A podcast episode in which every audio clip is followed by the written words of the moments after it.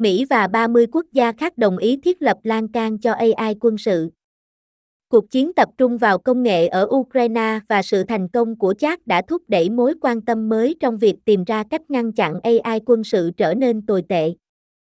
VWIREG ngày 8 tháng 11, 2023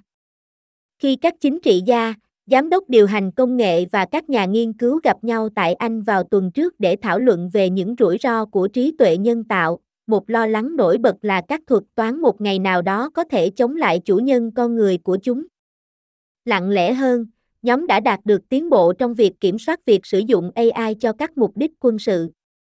Ngày 1 tháng 11, tại Đại sứ quán Mỹ ở London, Phó Tổng thống Mỹ Kamala Harris đã công bố một loạt sáng kiến AI và những cảnh báo của bà về mối đe dọa mà AI gây ra đối với nhân quyền và các giá trị dân chủ đã thu hút sự chú ý của mọi người nhưng bà cũng tiết lộ một tuyên bố được ký bởi 31 quốc gia để thiết lập lan can xung quanh việc sử dụng AI của quân đội. Nó cam kết các bên ký kết sử dụng các đánh giá và đào tạo pháp lý để đảm bảo AI quân sự tuân thủ luật pháp quốc tế, phát triển công nghệ một cách thận trọng và minh bạch, tránh những thành kiến ngoài ý muốn trong các hệ thống sử dụng AI và tiếp tục thảo luận về cách công nghệ có thể được phát triển và triển khai có trách nhiệm. Một cách tiếp cận có nguyên tắc đối với việc sử dụng AI trong quân đội nên bao gồm việc xem xét cẩn thận các rủi ro và lợi ích, và nó cũng nên giảm thiểu sự thiên vị và tai nạn ngoài ý muốn, tuyên bố cho biết. Nó cũng nói rằng các quốc gia nên xây dựng các biện pháp bảo vệ các hệ thống AI quân sự, chẳng hạn như khả năng ngưng hoạt động, được đưa ra khỏi chế độ hoạt động hoặc sẵn sàng, hoặc hủy kích hoạt, tắt hoàn toàn hoặc tắt nguồn, khi một hệ thống thể hiện hành vi ngoài ý muốn. Tuyên bố này không ràng buộc về mặt pháp lý, nhưng đây là thỏa thuận lớn đầu tiên giữa các quốc gia áp đặt lan can bảo vệ tự nguyện đối với AI quân sự. Cùng ngày, Liên Hợp Quốc đã công bố một nghị quyết mới từ Đại hội đồng kêu gọi nghiên cứu sâu về vũ khí tự động gây chết người và có thể đặt ra các điều khoản hạn chế đối với vũ khí đó. Loren Canh, một nhà phân tích nghiên cứu cấp cao tại Trung tâm An ninh và Công nghệ mới nổi, CSET, tại Đại học Georgetown, gọi tuyên bố do Mỹ dẫn đầu là cực kỳ quan trọng. Bà nói rằng nó có thể cung cấp một con đường ràng buộc thực tế hướng tới thỏa thuận quốc tế về các tiêu chuẩn xung quanh cách các quốc gia phát triển, thử nghiệm và triển khai AI trong các hệ thống quân sự, cung cấp các biện pháp bảo vệ và minh bạch hơn xung quanh các ứng dụng liên quan đến hệ thống vũ khí. Tôi thực sự tin rằng đây là những thỏa thuận thông thường mà mọi người sẽ đồng ý, Canh nói. Những thỏa thuận thông thường đề cập đến các thỏa thuận hoặc quy tắc hợp lý, hợp pháp và hiển nhiên đến mức chúng sẽ được chấp nhận và đồng ý bởi gần như tất cả mọi người mà không cần tranh luận rộng rãi. Tuyên bố không ràng buộc lần đầu tiên được Mỹ soạn thảo sau một hội nghị có sự tham dự của đại diện từ các quốc gia khác nhau tập trung vào việc sử dụng AI cho mục đích quân sự và được tổ chức tại The Hague vào tháng 2. Mỹ cũng đã yêu cầu các quốc gia khác đồng ý rằng con người vẫn kiểm soát vũ khí hạt nhân.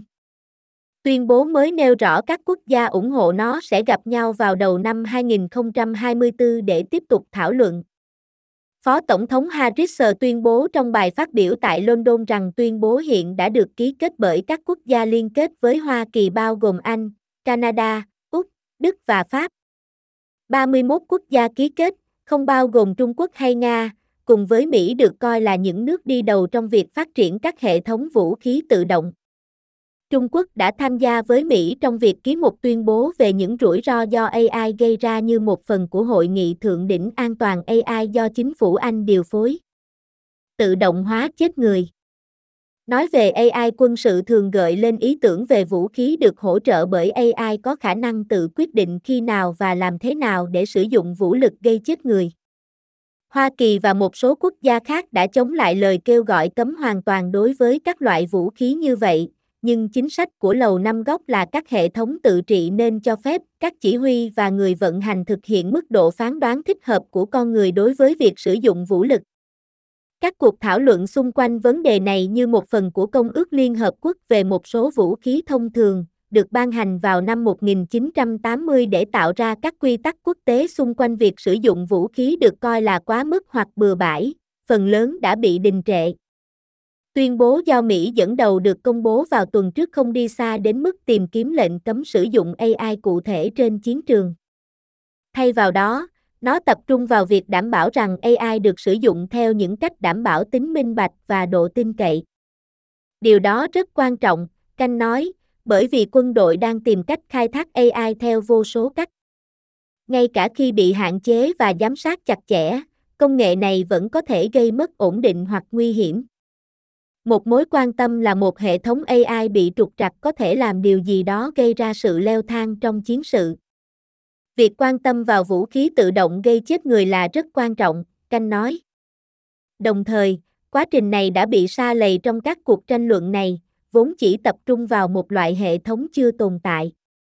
Một số người vẫn đang cố gắng cấm vũ khí tự động gây chết người. Cùng ngày Harris công bố tuyên bố mới về AI quân sự, ủy ban đầu tiên của Đại hội đồng Liên Hợp Quốc, một nhóm các quốc gia hoạt động về giải trừ quân bị và phổ biến vũ khí, đã thông qua một nghị quyết mới về vũ khí tự động gây chết người. Nghị quyết kêu gọi một báo cáo về những thách thức nhân đạo, pháp lý, an ninh, công nghệ và đạo đức do vũ khí tự động gây chết người và ý kiến đóng góp từ các tổ chức quốc tế và khu vực, Ủy ban chữ thập đỏ quốc tế, xã hội dân sự, cộng đồng khoa học và ngành công nghiệp. Một tuyên bố của Liên Hợp Quốc dẫn lời đại diện của Ai Cập nói rằng một thuật toán không được quyền kiểm soát hoàn toàn các quyết định liên quan đến việc giết hoặc làm hại con người, sau cuộc bỏ phiếu.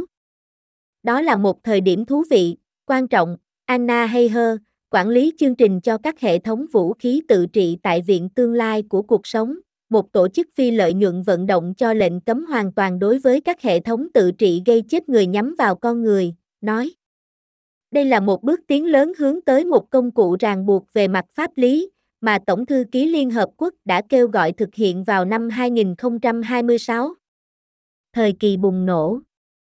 Quân đội trên khắp thế giới từ lâu đã quan tâm đến AI, nhưng việc triển khai nhanh chóng các công nghệ mới trên chiến trường ở Ukraine đã thúc đẩy sự quan tâm mới từ Mỹ và các nước khác. Lầu Năm Góc đang thử nghiệm kết hợp AI vào các hệ thống nhỏ hơn, rẻ hơn như một cách để tăng khả năng cảm nhận các mối đe dọa và phản ứng nhanh chóng. Các hệ thống mà chúng ta đang bắt đầu thấy hoạt động ở Ukraine là chưa từng có, đó là công nghệ mà chúng ta chưa từng thấy trước đây, hay hơ nói về việc sử dụng rộng rãi máy bay không người lái trong cuộc xung đột, bao gồm một số hệ thống có sự hỗ trợ của AI để xác định mục tiêu. Đây chắc chắn là một sân chơi để thử nghiệm các công nghệ khác nhau. Chắc dường như chưa được đưa vào nghĩa vụ quân sự, nhưng sự phát triển mạnh mẽ gần đây của công nghệ chatbot dường như đã thúc đẩy cuộc tranh luận mới và nghiêm túc hơn về những rủi ro của AI quân sự. Tuyên bố chính trị và cuộc bỏ phiếu của Liên Hợp Quốc biểu thị một sự thay đổi khá đáng kể trong cuộc tranh luận xung quanh vũ khí tự động trong vài năm qua. Pausa, một chuyên gia về vũ khí tự động và giám đốc nghiên cứu tại Trung tâm An ninh Mỹ mới, CNAS, một tổ chức tư vấn ở Washington, D.C., nói. Đã có một số vũ khí tự động, bao gồm các hệ thống phòng thủ trên tàu chiến có thể tự động bắn hạ tên lửa đang bay tới nhưng chỉ có một vài báo cáo về việc sử dụng tiềm năng của các hệ thống sát thương kết hợp AI hiện đại trong chiến tranh. Một máy bay không người lái được triển khai trong cuộc nội chiến ở Libya vào năm 2020 bởi các lực lượng được chính phủ hậu thuẫn ở Tripoli, không có sự kiểm soát của con người, có thể đã sử dụng vũ lực sát thương chống lại những người lính, theo một báo cáo của Liên Hợp Quốc năm 2021. Ngoài ra còn có một số báo cáo về máy bay không người lái tự động sát thương đang được phát triển cho các lực lượng Ukraine đang cố gắng đẩy lùi cuộc xâm lược mới của Nga. Nga nằm trong số các quốc gia bất đồng với nghị quyết mới của Liên Hợp Quốc, nói rằng thỏa thuận này sẽ làm suy yếu công việc hiện có về quyền tự chủ theo công ước về một số vũ khí thông thường.